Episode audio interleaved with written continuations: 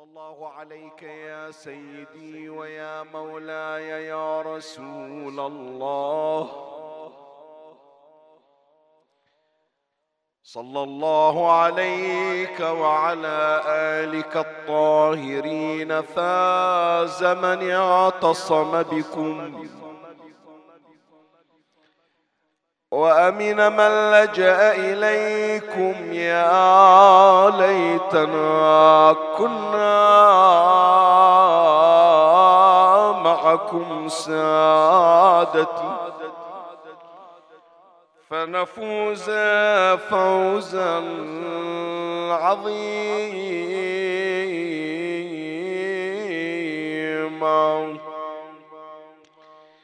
جاء في الزيارة الجامعة الكبيرة. اللهم صل على محمد وآل محمد وعجل فرجهم. عصمكم الله من الزلل وآمنكم من الفتن وطهركم من الدنس. وأذهب عنكم الرجس وطهركم تطهيرا. على محمد.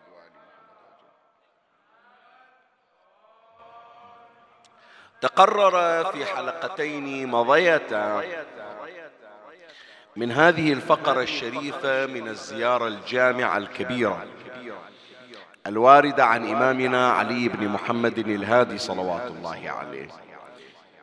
تقرر الإشارة إلى أبعاد عصمة أهل البيت والطهارة التي حباهم الله تبارك وتعالى بها. شوف هذا التفصيل اللي إجا في الزيارة الجامعة حول تطهير أهل البيت عليهم السلام. إشارة إلى أنه لا شائبة تشوب دينهم ودنياهم. يعني مرة من المرات أكو واحد يحرص على أن لا يصدر منه إثم لا يصدر منه ذنب لا تصدر منه معصية تبعد بينه وبين الله عز وجل. تشوف حياته مستقيمة يعني محافظ على صلاته محافظ على الطاعات متجنب للنواهي. لكن مو بالضرورة أنه في الأمور الحياتية يكون شخص متميز. صح أنا أقول لك. متميز في عبادته متميز في معاملاته.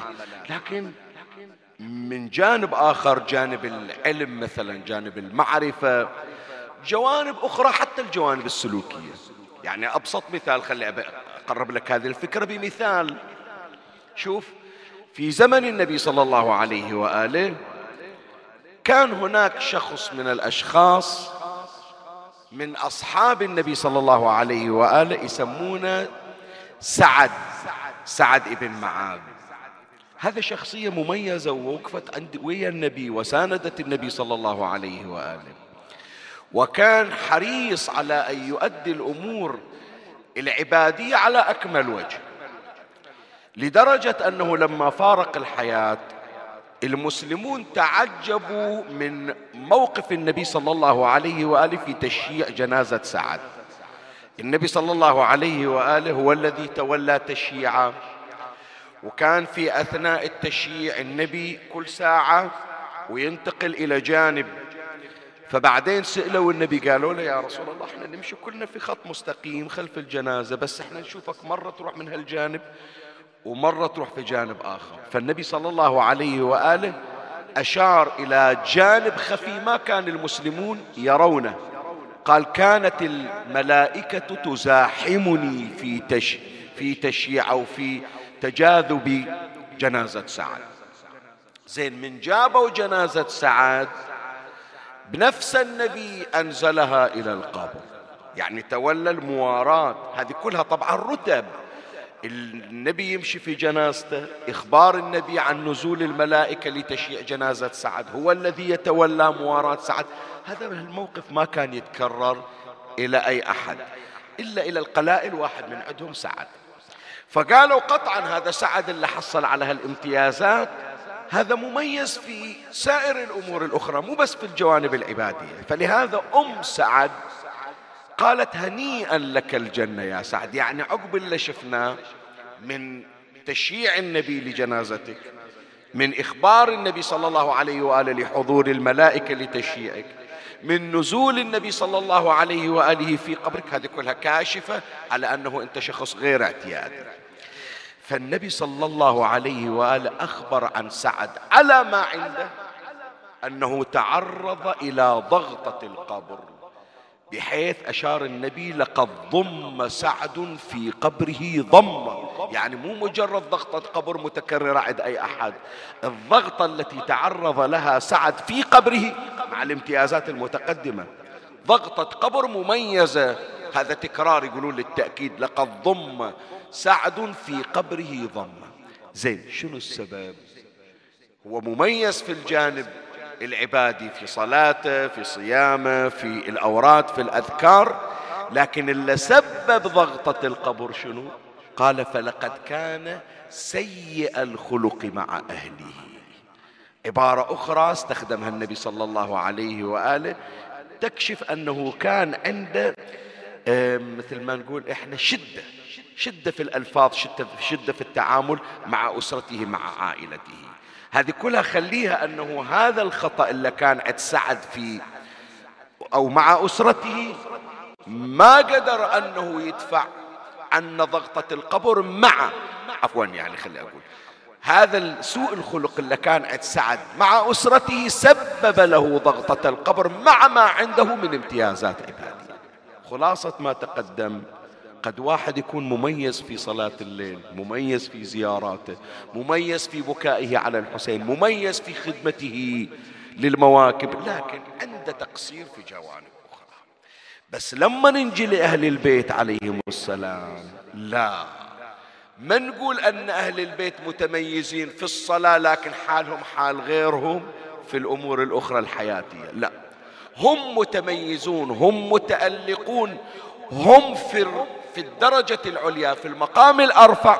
فلهذا كان أهل البيت عليهم السلام في مقام الاحتذاء والاقتداء وفي أعلى درجات الرقي والكمال. جعل الله قادتنا وسادتنا والقدوة التي نتأسى بها هم محمد وآل محمد صلوات الله عليهم.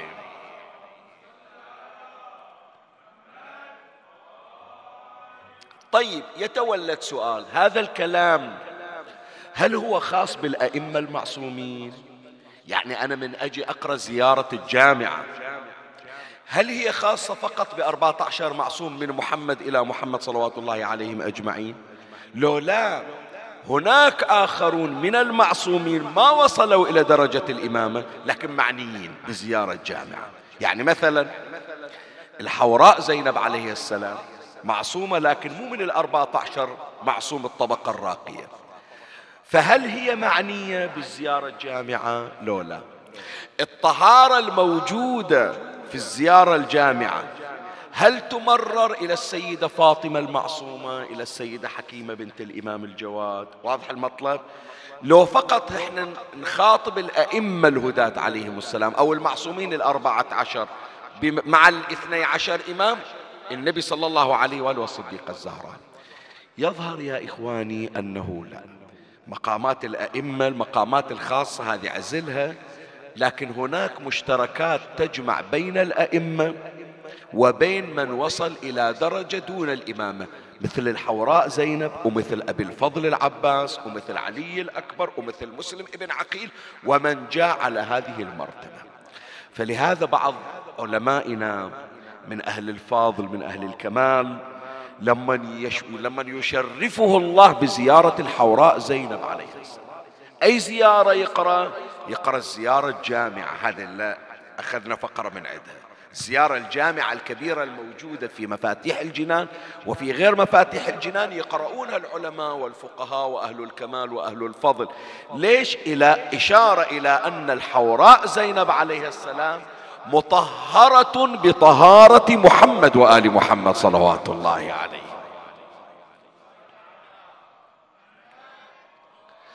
وبالتالي فإن الحوراء زينب عليه السلام صالحة إلى أن تكون مثلا للإقتداء والإحتذاء والتأسي في جميع شؤونها سواء الشؤون المعرفية والعلمية والعبادية أو حتى الشؤون الحياتية. فمن هنا كانت هذه السلسلة اللي أسسناها ابتداء من ليلة شهادة مولاتنا الحوراء زينب عليه السلام. شلون ناخذ مثال من الحوراء زينب في حياتنا الأسرية؟ ووسمت هذه السلسلة بالحوراء زينب عليه السلام والشؤون الأسرية. في الليلة الأولى ليلة شهادة مولاتي تكلمت عن علاقة الحوراء زينب عليه السلام مع زوجها عبد الله بن جعفر. وذكرت في تلك الحلقة أنه إحنا نعم نسمع عن علاقة أمها فاطمة عليها السلام مع أبيها علي بن أبي طالب عليه السلام. نسمع عن علاقة جدتها خديجة بنت خويلد مع جدها محمد صلى الله عليه وآله. لكن شوف على ما ذكرناه من مجالس تتعلق بسيرة الحوراء زينب ما ندري عن وضعها الأسري شلون كيف كانت علاقتها مع زوجها؟ هل شابهت أمها في ذلك؟ هذا تعرضنا إليه في الحلقة الأولى. البارحة كان عن شؤون الحوراء زينب عليه السلام مع أولادها. وذكرت تعريفا عن أولاد الحوراء زينب عليه السلام. وذكرت بعض الأمور الخافية التي توصل إليها المحققون والباحثون. وذكرت كيف كانت تربية الحوراء زينب عليه السلام لأولادها محمد وعون وعلي الزينبي ولابنتها أم كلثوم. هذه الحلقة الحلقة الثالثة بعد نختم هذه السلسلة الله يعودنا وإياكم إن شاء الله على أمثال هذه المناسبات. نتحدث في هذه الحلقة عن شؤون الحوراء زينب عليه السلام مع إخوتها. كيف كانت الحوراء زينب صلوات الله عليها تتعامل مع إخوانها وأخواتها. هذا عنوان حلقة هذه الليلة. ومن الله استمد العون والتوفيق. ومن مولاي أبي الفضل العباس المدد. وألتمس منكم الدعاء وثلاثا بأعلى الأصوات. صلوا على محمد وآل محمد. اللهم صل على محمد وآل محمد. اللهم صل على محمد وال محمد اللهم صل على محمد وآل محمد وعجل فرجهم.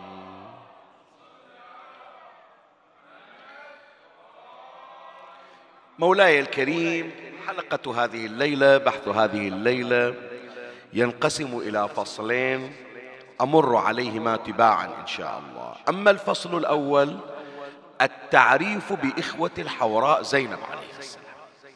وفي الفصل الثاني أشير إلى ملامح العلاقة بين الحوراء زينب وبين إخوانها وأخواتها. هذه فهرسة إلى حديث هذه الليلة. اسمعني وفرغ لي قلبك واعرني سمعك وأقبل علي بكلك. أما الفصل الأول التعريف بإخوان وأخوات الحوراء زينب. وهناك تقسيم لابد بل تقسيمات لابد من الإشارة إليها. قد واحد يقول شيخنا إيش جايب هالحكي إحنا ما إحنا بحاجة إليه العادة إذا إجوا يذكرون الأئمة عليهم السلام أو حتى غير الأئمة. يذكرون العدد وانتهت يجون إلى الإمام مثلا الإمام الكاظم كم ولد عنده وكم بيت يخبرون عن العدد وانتهت. أو مثلا في التساؤل العام متزوج؟ إي نعم. كم عندك من الأولاد؟ كم ولد؟ كم بنت أعرف الرقم وانتهت. ثم مو ذا ثمرة مثل ما يقولون. ليس ذا ثمرة. ما أستفيد شيء أنا أنه تعرفت على كم ولد عندك لولا. هذا ممكن هذا الكلام لغير أهل البيت. عند أهل البيت وخصوصا أمير المؤمنين عليه السلام هذا المعنى جدا مهم وراح تشوف إن شاء الله في هذا الفصل كيف أن التعرف على أولاد أمير المؤمنين عليهم السلام. هذا أمر في غاية الأهمية. نستفيد من عنده مطالب عقائدية مطالب معرفية مطالب تاريخية مهمة. فاسمعني أطال الله بقاءك وزادك من نور ولايتهم صلوات الله عليهم. أما الأمر الأول فالتعرف على عدد أولاد أمير المؤمنين عليه السلام. في عدد أولاد أمير المؤمنين المقدار اللي أجمعوا عليه علماء الشيعة. لأنه إحنا عندنا قولين. بل هناك أقوال لكن أبرز الأقوال في أولاد أمير المؤمنين عليهم السلام قولان أما القول الأول قول علمائنا فقهائنا وفي طليعتهم المقدس الشيخ المفيد أعلى الله مقامه ومنهم أيضا الشيخ الطبرسي في أعلام الهدى. يشير علماؤنا فقهاؤنا إلى أن أولاد أمير المؤمنين عليهم السلام ثمانية وعشرين ولد. بين ذكور وبين إناث. زين. علماء النسب زيدوا على العدد. فقالوا مو ثمانية وعشرين. كم؟ قال ستة وثلاثين ولد وبنت. نصف العدد ذكور نصف العدد إناث. الآن أنت تجي تقول لي شيخنا أنا شو أستفيد؟ أنا قاعد بالبحرين. وش أستفيد أنه أمير المؤمنين عنده 28 عنده 36 عنده 34 شو أستفيد إيه هذا نستفيد من عنده؟ ليش؟ حتى ما يجي واحد يقشمرني يا جماعة. أنا لو أروح إلى مكان مو بس عندنا في في العراق مثلا في العراق في إيران اليوم حتى الهند وباكستان. فضلا عن مصر. وإذا أشوف مقام أو مزار هذا منو؟ قالوا هذه بنت أمير المؤمنين. زين هذا مقام منو؟ هذا مقام ابن أمير المؤمنين. فلان ابن علي بن أبي طالب. فلانة بنت علي بن أبي طالب. ويفتح له مكان ويبني له قبة ومناير وشباك ويخلي صندوق تبرعات وتنذب فلوس. زين أنا لو ما أعرف العدد وبويا العدد أعرف الأسماء قابل أن أي شخص يحاول أن يختلق شخصية وينسبها إلى أمير المؤمنين عليه السلام. شوف هاي واحدة من الأمور الهامة في معرفة أولاد الأئمة صلوات الله عليهم. ولهذا جزاهم الله خير الجزاء. العلماء يعني اشتغلوا شغل مو طبيعي. خلي أذكر لك مثال يعني خلي أذكر لك نموذج. فترة من الفترات كان البعض يشكك في مقام سيدتي شريفة بنت الإمام الحسن عليه السلام. زين؟ بعضهم قال بأنه أصلا ماكو مقام إلى شخصية اسمها شريفة. إجا قول آخر قالوا لا ممكن أن هذا المقام إلى شخصية من الأولياء وصالحة امرأة صالحة ولها شأن عند الله عز وجل لكن مو من ذرية الحسن مو من صلب الإمام الحسن قد تكون من حفيدات الحسن قد تكون من نعم سلالة الإمام الحسن ممكن يجيبها مجرد تكرر. إجوا العلماء إجوا الباحثون إجوا المدققون. اكتشفوا لا شوف شوف الإثارة شقد تفتح آفاق للتعرف. الآن مو في صدد ذكر قضية شريفة بنت الحسن بس أنا جايبها كنموذج. طلعوا مجموعة من الباحثين وأثبتوا أنا لا فعلا من بنات الإمام الحسن عليه السلام وإجوا يبحثون من, من حيث التسمية وهل أنها البنت الصلبية أو من حفيدات الإمام الحسن أو لا وتوسعوا في هذا البحث. فإذا يا إخواني هذا المطلب مهم أنه نتعرف على عدد أولاد أمير المؤمنين عليه السلام وعلى أسمائهم. هذا المطلب الأول من الفصل الأول. زين. نجي إلى تقسيم تقسيم إلى أولاد أمير المؤمنين سلام الله عليه. حط بالك للكلمة لأن الكلمة جدا مهمة وراح تزيدنا إن شاء الله معرفة. قبل البدء صل على محمد وآل محمد.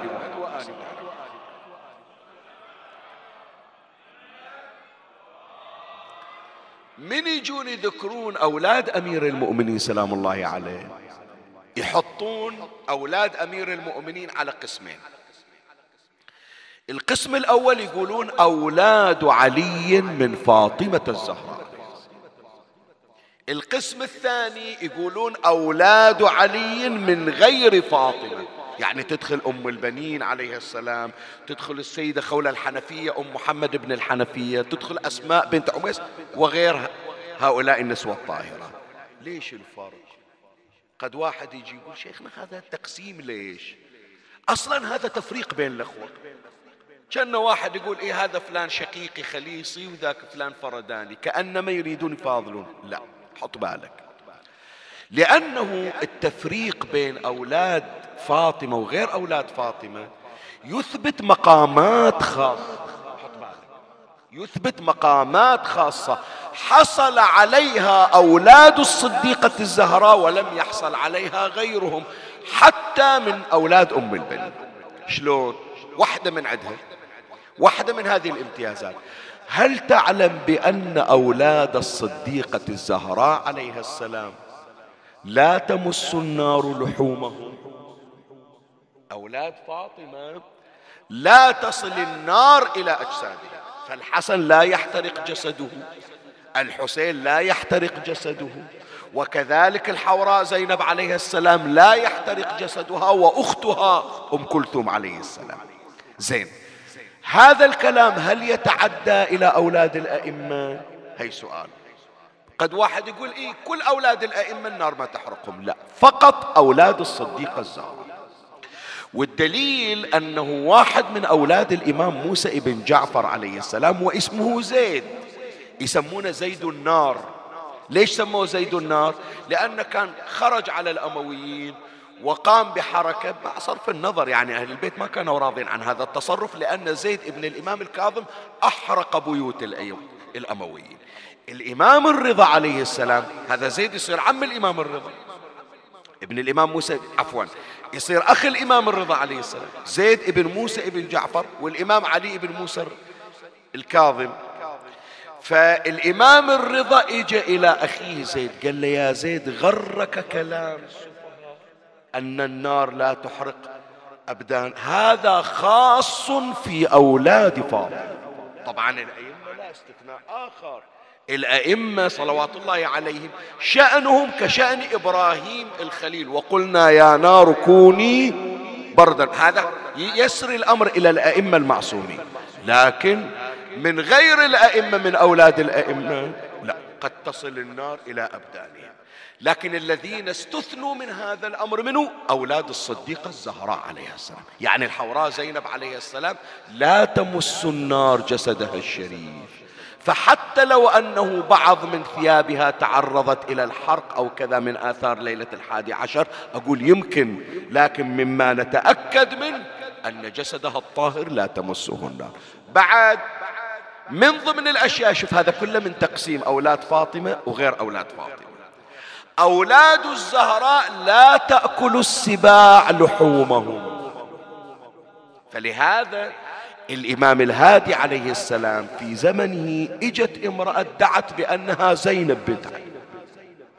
إجت واحدة بزمن المتوكل العباسي وادعت بأنها زينب بنت علي.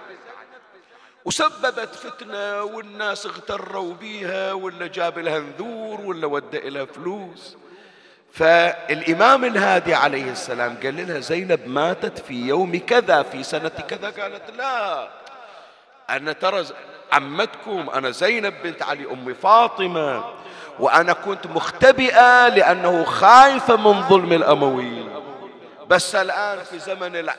الأمير المؤمنين العادل المتوكل العباسي محيي السنة مميت البدعة أمنت طلعت شوف الدعايات الإعلامية ترى إلى اليوم يشتغلون هذا. هذا الإمام العادل اللي هدم قبر الحسين عليه السلام 14 سنة وقبر أمير المؤمنين. هذا محيي السنة ومميت البدعة. فهي يعني خالقتنها الدولة العباسية حتى تشغل الناس. شوف الإمام الهادي عليه السلام شلون أبطل كلامها ودعواها قال لها طيب. أنت زينب بنت علي؟ قالت أمك فاطمة؟ قالت إيه أمي فاطمة. قال لها ما يخالف. أولاد الزهراء عليها السلام من ضمن امتيازاتهم أن السباع لا تأكل لحومهم. وهذا أمير المؤمنين العادل اللي تحكين عنه المتوكل العباسي عنده بقصرة بركة اسمها بركة السباع. مخلي بها سباع. الآن ينزلك ببركة السباع. وإذا أنت صدق بنت الزهراء السباع ما تصل إليك. قالت الله الله يا ابن رسول الله في دبي دير بالك علي بعد خلاص. لا والله إذا هي القضية قضية سباع تاكلني لا أريد هالدعوة ولا أريد هالفلوس ولا أريد شيء آخر. شوف هذا من ضمن الاستفادات. فليش يقسمون يقولون أولاد فاطمة؟ وأولاد علي من غير فاطمة لأن أولاد الزهراء عندهم امتيازات. هذه من ضمن الامتيازات. هي واحدة. الشيء الثاني حط بالك الشيء الثاني اللي يخلينا نجي إلى هذا التقسيم تقسيم أولاد أمير المؤمنين. فيهم من أولاد فاطمة وفيهم من غير أولاد فاطمة. ليش يفيدنا هذا التقسيم؟ لأن صلة أولاد الزهراء هي صلة لنبينا محمد صلى الله عليه وآله. اللهم صل على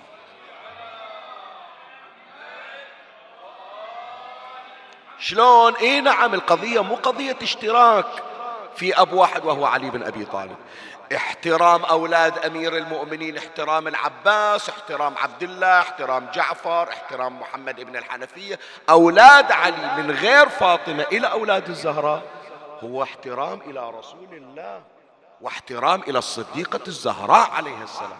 ولهذا في إحدى معارك أمير المؤمنين عليه السلام البعض من اصحاب النفوس المريضة ترى يعني إلى هذا الوقت هذول المرضى نفسيا إلى الآن موجودين عندنا. شلون؟ يعني يشوف ولد من الأولاد الله موفقه إلى أنه يكون خادم من أهل البيت.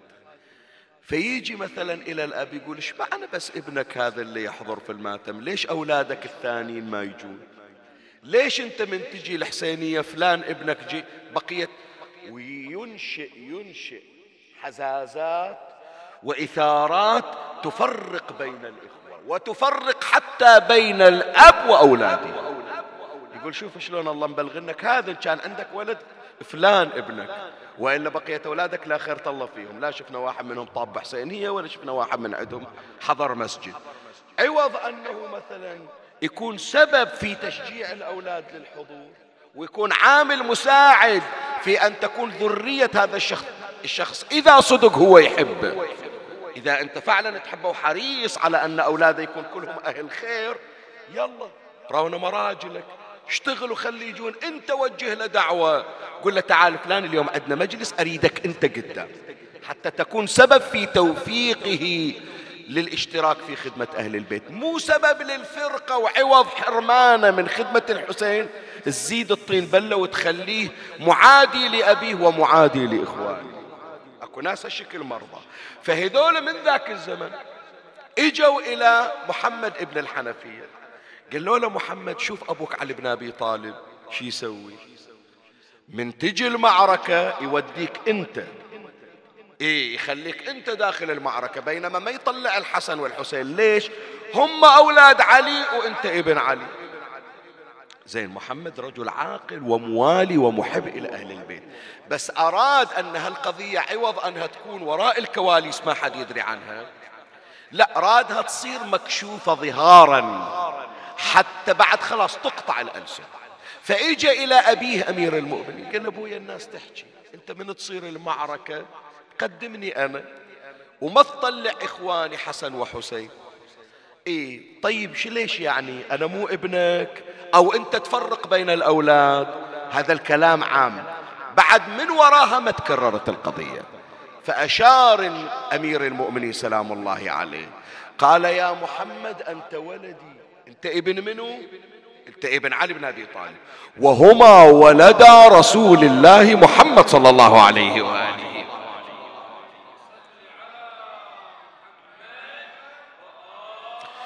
ثم أمير المؤمنين عليه السلام جاب مثل جدا رائع جدا جميل. قال له يا محمد هما عيناي وأنت يميني. والرجل يدفع عن عينيه بيمينه. بسم الله عليك. لو ضربة تجي أو شوكة عادة تدافع عن عينك بشنو؟ بإيدك. زين الإيد رخيصة والعين غالية؟ لا حتى الإيد غالية. بس لا يقول هذا شيء فطري. هما عيناي وأنت يميني.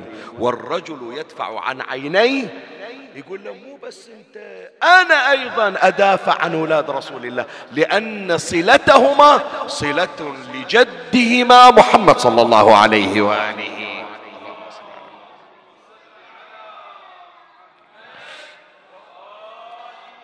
فهذه من ضمن المطالب المهمة يا أحبائي تقسيم أولاد أمير المؤمنين. يقسمون أولاد أمير المؤمنين إلى أولاد فاطمة وأولاد علي من غير فاطمة. أولاد الزهراء عليهم عليها عليهم جميعا سلام الله.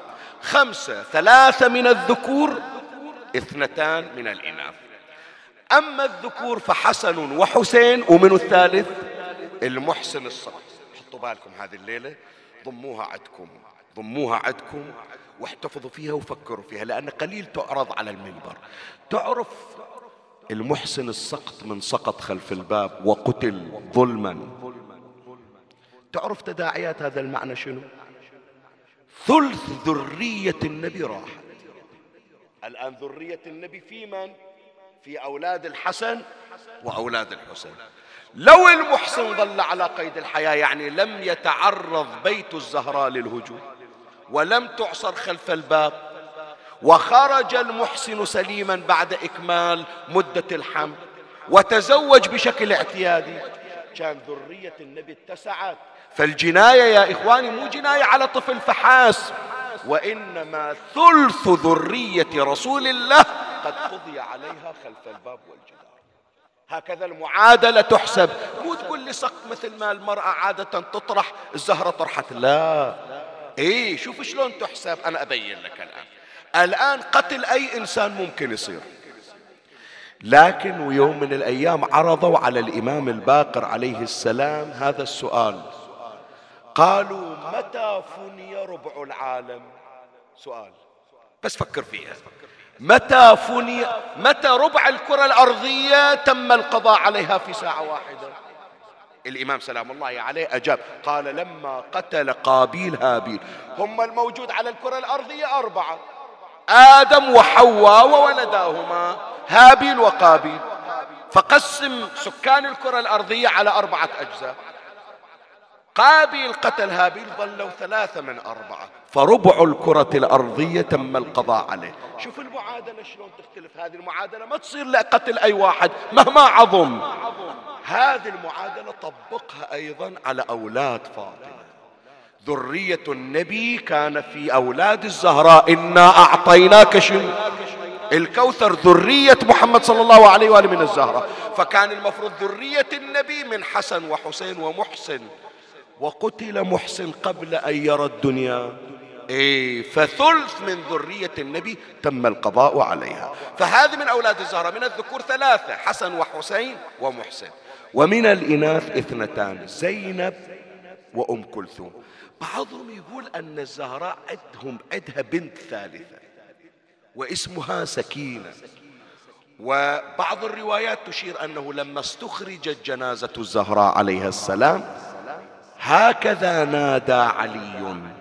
قال يا حسن يا حسين يا زينب يا أم كلثوم يا سكينة هلموا وودعوا أمكم فاطمة. فيستفيد البعض أن الزهراء عليه السلام كانت عندها بنت ثالثة كما كان عندها ولد ثالث وهو المحسن. فهذول أولاد الزهراء عليه السلام. هذا المطلب الثاني المطلب الثالث حتى نخلص هذا الفصل. شوف إيش قد في تفريعات لكن كلها مثيرة ومهمة. يقسمون أولاد أمير المؤمنين إلى قسمين. حط بالك. ما يخالف كل مطلب. خلنا نبتدأ بنية التوفيق والتأييد والتنبه والاستفادة. نبتدئه, نبتدئه بالصلاة على محمد وآل محمد.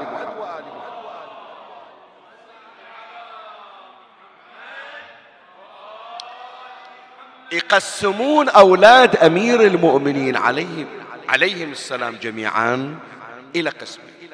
المشتركون في واقعة الطف وغير المشتركين في واقعة الطف هذا من يجون إلى أولاد علي عليه السلام يقسمونهم قسمين. قسم قتلوا في معركة كربلاء. قسم لم يشتركوا في واقعة الطف خلنا نيجي إلى القسم الأول. المشتركون في واقعة الطف من هم؟ كم عددهم؟ ستة. ستة من أولاد علي من صلب علي تم قتلهم على أرض كربلاء. أولهم منو حسين عليه السلام.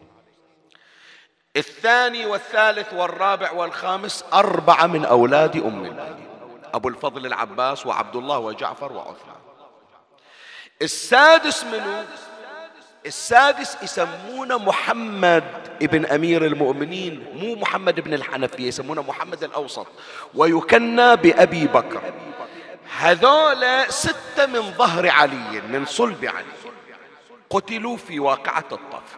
فلهذا سليمان ابن قتة تحفظ الأبيات أنت من يوم أنت طفل تحفظها. عين جودي بعبرة وعويلي واندبي إن ندبتي آل الرسول. من هم ستة كلهم لصلب علي. مو أحفاد علي لا الأولاد الصلبين. قد أبيدوا وسبعة لعقيل. طيب هذول الذين قتلوا في كربلاء بقية أولاد علي ما قتلوا في كربلاء. يقسمونهم إلى قسمين. قسم معذور أنه لم يشترك في واقعة الطف أي وعلى رأسهم طبعا منه هو الظاهر بعد هذا الواحد منه محمد ابن الحنفي لم يقتل في أرض كربلاء لكن ما كان معذورا في عدم اشتراكه. الآن شنو العذر؟ بعضهم يقول مريض. بعضهم يقول الحسين عليه السلام أجازه وأبقاه ليكون عينا له في المدينة. القسم الثاني لا عمي. القسم الثاني ما اشتركوا وغير معذورين وتخلفوا عن الحسين قصدا. إيه؟ واحد منهم يسمونه عمر ابن علي بن أبي طالب ويلقب بالأطرف. هذا ما كان مؤيد إلى حركة الحسين عليه السلام. لم يرضى أن يخرج مع الحسين. الثاني يسمونه عبيد الله ابن أمير المؤمنين. أيضا كان معارضا لأخيه الحسين عليه السلام. فإذا التقسيم الثالث الخاص بأولاد أمير المؤمنين الذين قتلوا في واقعة الطف والذين لم يقتلوا. ذكرنا الذين قتلوا في أرض كربلاء ستة. والذين لم يشتركوا في واقعة الطف قسمناهم إلى معذورين وهو محمد ابن الحنفية وإلى غير معذورين. مثل عمر الأطرف ومثل عبيد الله. بذلك نكون قد أنهينا الفصل الأول من حديثنا. أخوان زينب عرفنا.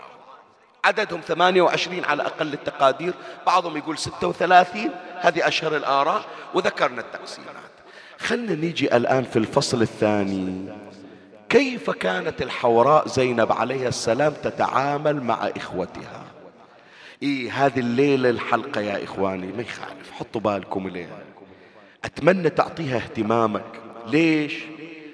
حتى هذه المرأة التي عشقت مقامها وعشقت البكاء عليها تكون سببا لك في أمرين. الأمر الأول إذا عندك خلاف ويا أخوك إذا عندك خلاف ويا أختك واثنينكم اشتركتوا في مجلس عزاء السيدة زينب مع القطيعة. تكون مولاتي زينب عليه السلام سببا في عودة المياه إلى مجاريها وفي عودة الأخوة كما كانت وأحسن.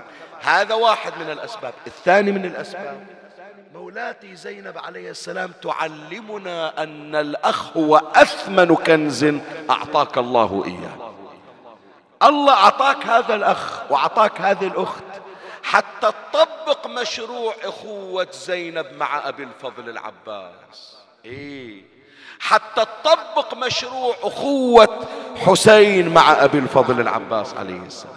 وهذه يا إخواني الحلقة تخلينا نرتبط ببعضنا البعض كإخوة وكأخوات أكثر من السابق. فلهذا الآن راح أمر سريعا فيما تبقى عندي من دقائق على ملامح العلاقة الأخوية بين الحوراء زينب عليه السلام وبين إخوانها وأخواتها. صل على محمد وآل محمد.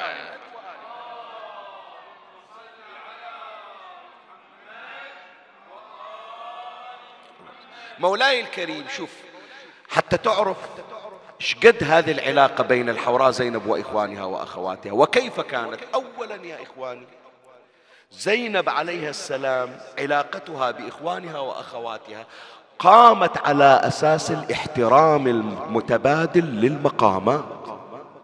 شلون؟ أنا أقول لك. الأخ الكبير بمثابة الأب. لا كلنا إخوة شيخنا. صح كلنا إخوة. بس هذا من يصير أخ كبير يعني في غياب الأب الأخ الكبير يصير شنو؟ مثل الأب في غياب الأم الأخت الكبيرة تصير شنو؟ مثل الأم. فهذه الأمور تراعى بعد الله عز وجل من علي بأخ من أهل الفضل من أهل الإيمان من أهل الكرامات.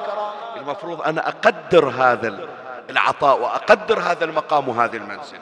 أقول هذه أختي خادمة الحسين هذا أخويا من مصلي الليل هذا أخويا الناس يتبركون فيه وأنا أولى الناس باحترام هذا المقام. ترى هكذا كان زينب مع إخوانها. خلي أذكر لك ما يذكره العلامة المجلسي. شلون أمير المؤمنين سلام الله عليه جاي الشهر الجاي إن شاء الله الشهر اللي وراه شهر علي بن أبي طالب عليه السلام. شوف شلون أمير المؤمنين يعلمنا على احترام العلاقة بين الإخوة يذكر العلامة المجلسي في بحار الأنوار جزء 42 صفحة 291 ليلة شهادة أمير المؤمنين عليه السلام. قال ثم التفت إلى أولاده الذين من غير فاطمة عليهم السلام عليها السلام وأوصاهم أن لا يخالفوا أولاد فاطمة يعني الحسن والحسين. يقول صح أنتم كلكم أولادي لكن ذول أولاد الزهراء لهم مقام جدهم النبي هذا دم النبي يمشي في عروقهم فلا بد لهم احترام خاص. والغريب يا إخواني شوف مع العلم الحسن والحسين أئمة لكن أيضا هناك وصية من أمير المؤمنين إلى أولاد فاطمة إلى الحسن والحسين وإلى زينب. ديروا بالكم على أخوانكم. ترى هذول ريحة علي بن أبي طالب. يعني كيف تصلون عليا في أولاده هذا واحدة من المقامات. بعد خلي أذكر لك الليلة إن شاء الله مرت عليك يعني حتما في شهادة الحوراء زينب مرت عليك. بس فقط من باب التذكير وإنعاش الذاكرة. يذكر الشيخ زين العابدين المازندراني عنده كتاب اسمه ذخيرة المعاد. يقول كان الإمام الحسين عليه السلام يقرأ القرآن إذ دخلت أخته الحوراء زينب عليه السلام. فلما رأى الحسين أخته زينب مقبلة أخذ القرآن وقام إلى أخته زينب. إجلال هي فكر فيها أولا. أولا القرآن يا إخواني كلام الله وكلام الله لا يقطع. ثانيا الحسين إمام وزينب مأمومة. يعني زينب تقوم للحسين مو الحسين يقول لزينب. لكن مع ذلك يقول مقام زينب يستحق أن نوقف القرآن لإظهار مقامها وشأنها. ويقوم لها الإمام المعصوم الذي هو عدل اشكبرها زينب عمي اشكبرها اشكبرها. إلا الحسين ما يكمل القرآن ويوقف إلها. كرامة لها وإظهارا لمقامها وشأنها. هذا يريد يقول أنه زينب بنت علي ترى مو بس مجرد أخت أرتبط بها نسبا. وإنما هذه المحبة التي تجمعني مع أختي زينب قائمة على أساس الاحترام المتبادل المبني على المقامات التي وهبها الله تبارك وتعالى. إمامنا زين العابدين عليه السلام لما يخاطب عمته زينب يقول أنت بحمد الله عالمة غير مع... يعني يقول أنت نعمة الله اللي أنعم على نبيها؟ الله أعطانا عمة مثل زينب. طيب. هذه زينب. هذه إخ... هؤلاء هم أخوة زينب ويتعاملون مع زينب بهذه الطريقة. زينب شلون تتعامل وياها؟ أنا أقول الآن عقب أولاد الزهرة أكو واحد يضاهي في الشرف أولاد فاطمة. لكن تعال شوف زينب إذا تكلمت عن إخوانها. شلون تتكلم عنهم؟ خلي الحسن والحسين. لا لا تحكي عنهم هذول أئمة هذول أولاد النبي. توقف مولاتي زينب في المجلس وتخاطب ظالمها وتخاطب الذي جاء بها سبية. قالت وقد نكأت القرحة واستأصلت الشأفة بقتلك ذرية رسول الله. هذول يعني الحسن والحسين. بقتلك ذرية النبي هذا الحسين حكت عنه. زين. مو كل أولاد النبي العباس مو ابن النبي. قالت ونجوم الأرض من آل عبد المطلب. تقول ذول إخواني صح إحنا أولاد فاطمة لكن ذول لهم مقامات. هذا أبو فاضل نجم الأرض من آل عبد المطلب. شوف زينب من تحكي على إخوانها من غير الزهراء. احترام متبادل قائم على أساس المقامات والدرجات.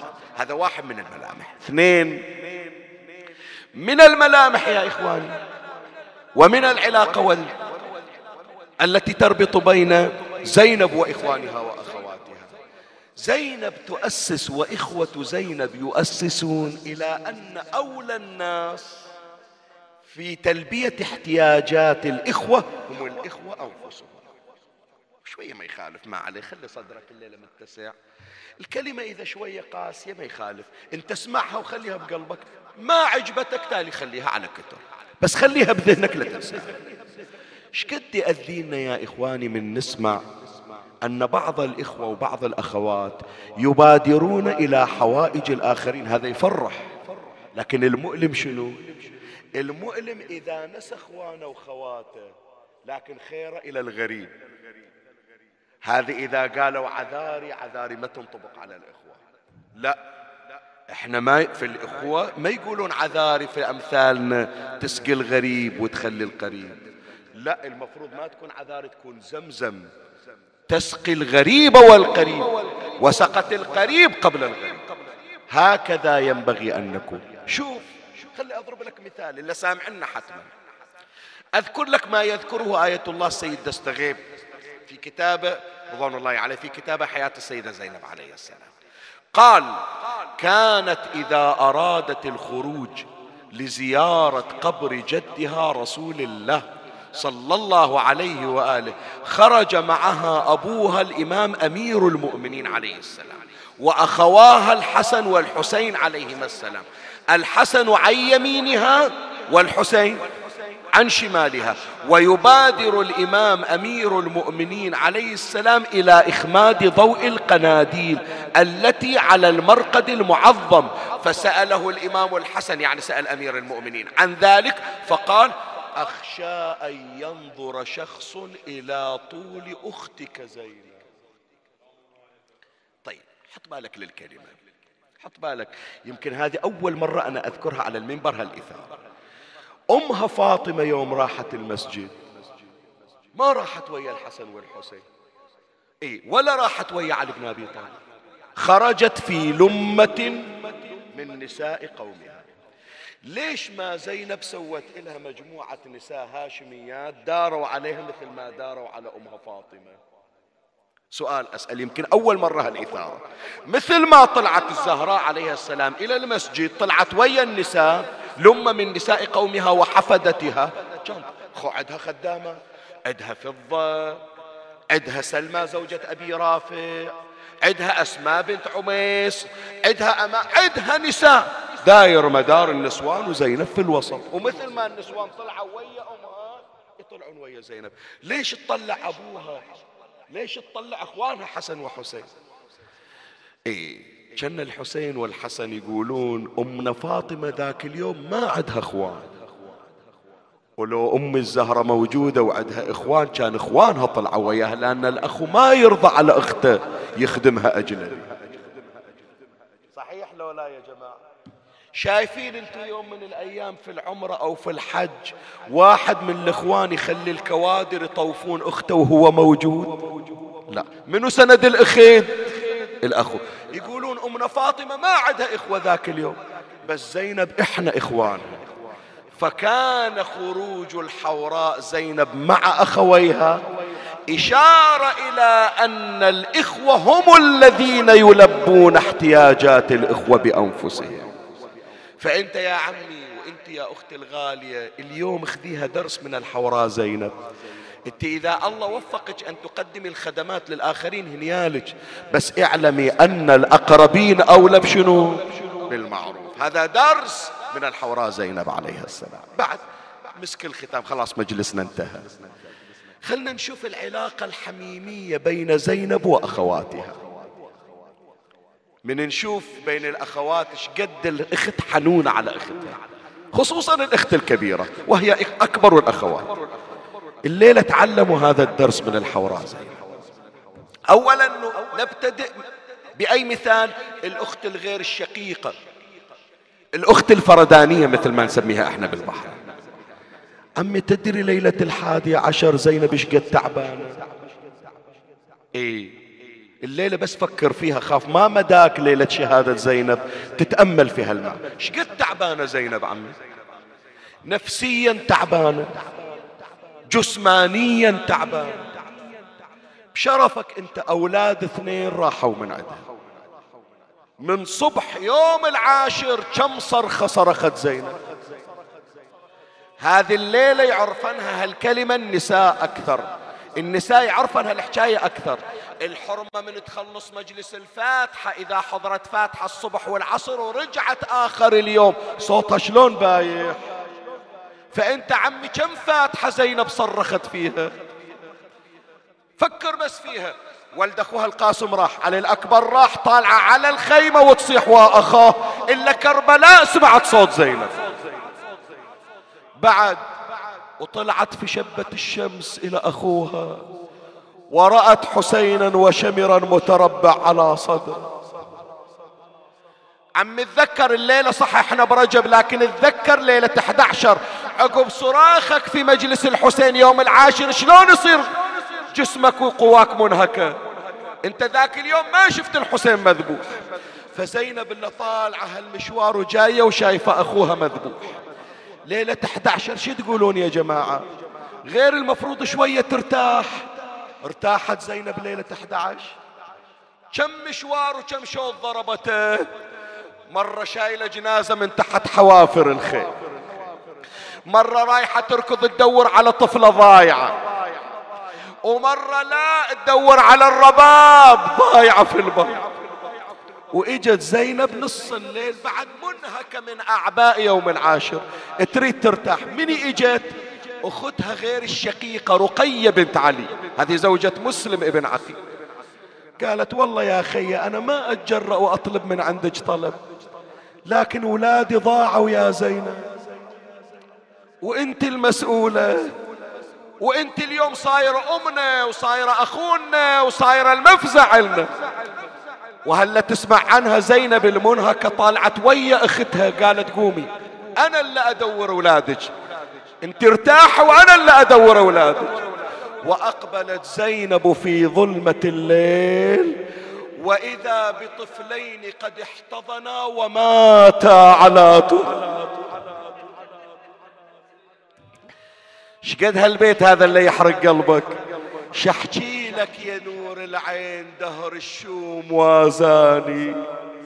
وهضم الما جرى ولا صار بالمخلوق راواني. تقرأ البيت لو لا؟ شفتهم يا الولي بيتين واحد. حاضن الثاني الأخ الكبير على الأخ وحاني يضم عن وحوش الليل وتاليها هذه اللي من الصبح هي كل ساعة وطالعة نص الليل شايلة جنازتين على صدرها. هذه زينب مع أختها غير الشقيقة. خلنا نشوف ويا خليصتها أم كلثوم شلون؟ شقد حنونة؟ إجت زينب وأم كلثوم يوم الحادي عشر تركبان النساء والأطفال. زينب بكتر وأم كلثوم بكتر. تلزم زينب الحرمة وأم كلثوم تلزم الطفل. وتصعد المرأة وتعطيها طفلها. ظلت زينب وأم كلثوم. شوف الحنونة. صاحت زينب. أم كلثوم اركبي. كلثوم قالت لا والله خيّ أمي فاطمة راحت لكن صرتي أنت أمي مو أختي. شلون البنت تتقدم على أمها؟ لا خيّ أنت اركبي زينب قالت لا أم كلثوم. أنت اركبي إذا قلت لك حكاية تمتثلين. قالت إن شاء الله. ما أعصي لك أمر. لكن يا أخي اسالك سؤال. إذا أنا ركبت أنت من يركبك؟ الآن هالنسوان اللي ركبوا وما واحدة عرفت تركب لحالها. إلا واحدة تأخذ بإيدها وتأخذ طفلها. إنت شلون تصعدين قالت عندي واحد هناك هو اللي دق على صدره. هو واحد اللي ركبني أنا رايحة صاحت أنا أمضي إلى الذي أخرجني من المدينة. أقول له قوم يا الغيور قوم. قوم يا اللي ما ترضى على أختك. زينب قوم شوف حيرة أختك إيش صار بها صاحت يا سألت الذي أخرجتني من منزلي. أنت الذي أركبتني في محملي. أخي قم الآن وركب أختك. سبحان الله. حتى عقب الوفاة ما بردت الجمرة على زينب شوف الليلة إيش قد صاير حزينة هالليلة. صاحت ردني ردني حقلي ما يكف الدمع ردني. قصدتك والشمر بالصوت؟ ردني جبتني من المدينة قوم. ردني ردني. خويا ترضى الشمر يضحك علي. ترضى الشمر يضحاها. يا يا ياك علي. اي أريد أقرار الأبيات البحرانية. لكن أول اقرا هالبيت وإن كان يعصر القلب. يا زينب وين أخوك القال؟ أنا أتكفل بخدري. اسمعني. لخلي الصوت يا زينب ياكل من لحم ظهري. يا زينب راح أبو فاضل خل عباس يحضر ليك. جسم على الشاطئ مخلينا جثة بلا راس مقطعي الزم قلبك. خاف انزل من على المنبر وتعاتبني. يطقني بقوته بالصوت. يقل لي ليش ما صحتي. وكابر على ألم قوة وحط إيدي على خاصرتي. يلي عندك بنية صغيرة. رقية تقل يا الملعون بسك لا تطق عمتي. ما تقلش رايد من عدنا نسوان وكافل ما عدنا يلا عمي كلكم يا القاعدين ونت أهل البحرين يا شمر خاف الله ولا تروع يتامى من غير والب هالفياف شلون ما مشى لو حاضر العباس تاج الفخر وين ما حد كفو منكم يقرب للصياوي. ولا يقلها انذبح عباس أسود قضت أيام الرأس من الانفضخ والنهبات خيام زينب ترك الحكي وطلع يا زينب باليتام. راح ورجالك يا وديع وين وليتي. شنو من مجلس هالليلة؟ حاجتك عمي. اطلب حاجتك. ما ذكر خبرنا هذا في محفل من محافل أهل الأرض وفيهم مهموم إلا وفرج الله همه. ولا مغموم إلا وكشف الله غمه. ولا طالب حاجة إلا وقضى الله حاجته. أقول كلمة بس وأنزل من على المنبر بنية الحاجة المتعسرة والمرضى لهفائهم زينب شافت راس الحسين. صح فارقت أخوها. مقلوب على وجهه. لكن شافت الرأس أكثر من مرة. شافت على الرموح. شافت بالطشت والخيزران على وجهه. شافت الرأس يوم نزل زين العابدين بالقبر بس أسألكم يا جماعة زينب شافت رأس أبو فاضل؟ ليش؟ ليش من ذكرنا العباس تحرك المجلس أكثر؟ ما أدري شافته ما شافته ما أدري. بس أدري مثل هاليوم يوم طلعت روح زينب وراحت الجنة وشافت واحد طويل قدامها لكن ما عنده شفة. قامت تحكي وياه. ما كان خطر على البال يا عباس تنساني. تظل على النهر نايم وامشي بيسر عدواني. يا أبو فاضل الذرعانك فدوة روح ذران ولا عين ولا عين أنا أخوك الما وقف مهره ولا عين عتابك ذوب ضلوعي.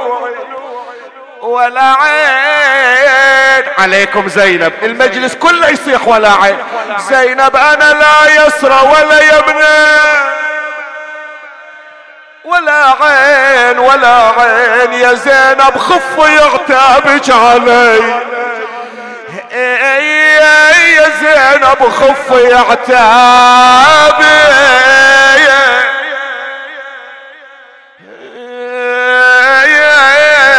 علي عباس تسمع زينبا تدعو من لي. يا أخي إذا العدا ضربوني. شوف الشمر بيا. اش سوى؟ صوت علمتوني. اللهم صل على محمد وآل محمد. اللهم إني أسألك بالمولودين في رجب محمد بن علي الثاني وابنه علي بن محمد المنتجب. وأتقرب بهما إليك خير القرب يا من إليه المعروف طلب. وفيما لديه رغب. أسألك سؤال مقترف مذنب. قد أوثقته ذنوبه وأوبقته عيوبه فطال على الخطايا دؤوبه وعلى الرزايا دؤوب يسألك التوبة وحسن الأوبة والنزوع عن الحوبة. ومن النار فكاك رقبته والعفو عما في ربقته فأنت يا مولاي أعظم أمله وثقته اللهم وأسألك بمسائلك الشريفة ووسائلك المنيفة أن تتغمدني في هذا الشهر برحمة منك واسعة ونعمة واسعة ونفس بما رزقتها قانعة إلى نزول الحافرة ومحل الآخرة. وما هي إليه صائرة بصوت واحد. سبحانك يا لا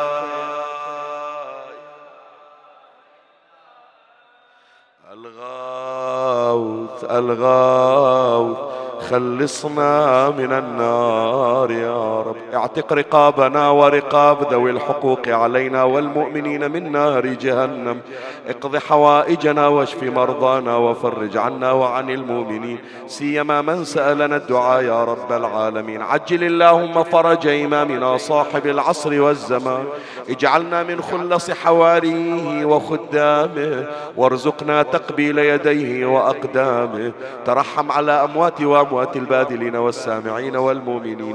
أوصل لهم جميعا ثواب هذا المجلس الشريف وبلغهم ثواب الفاتحة تسبقها صلوات.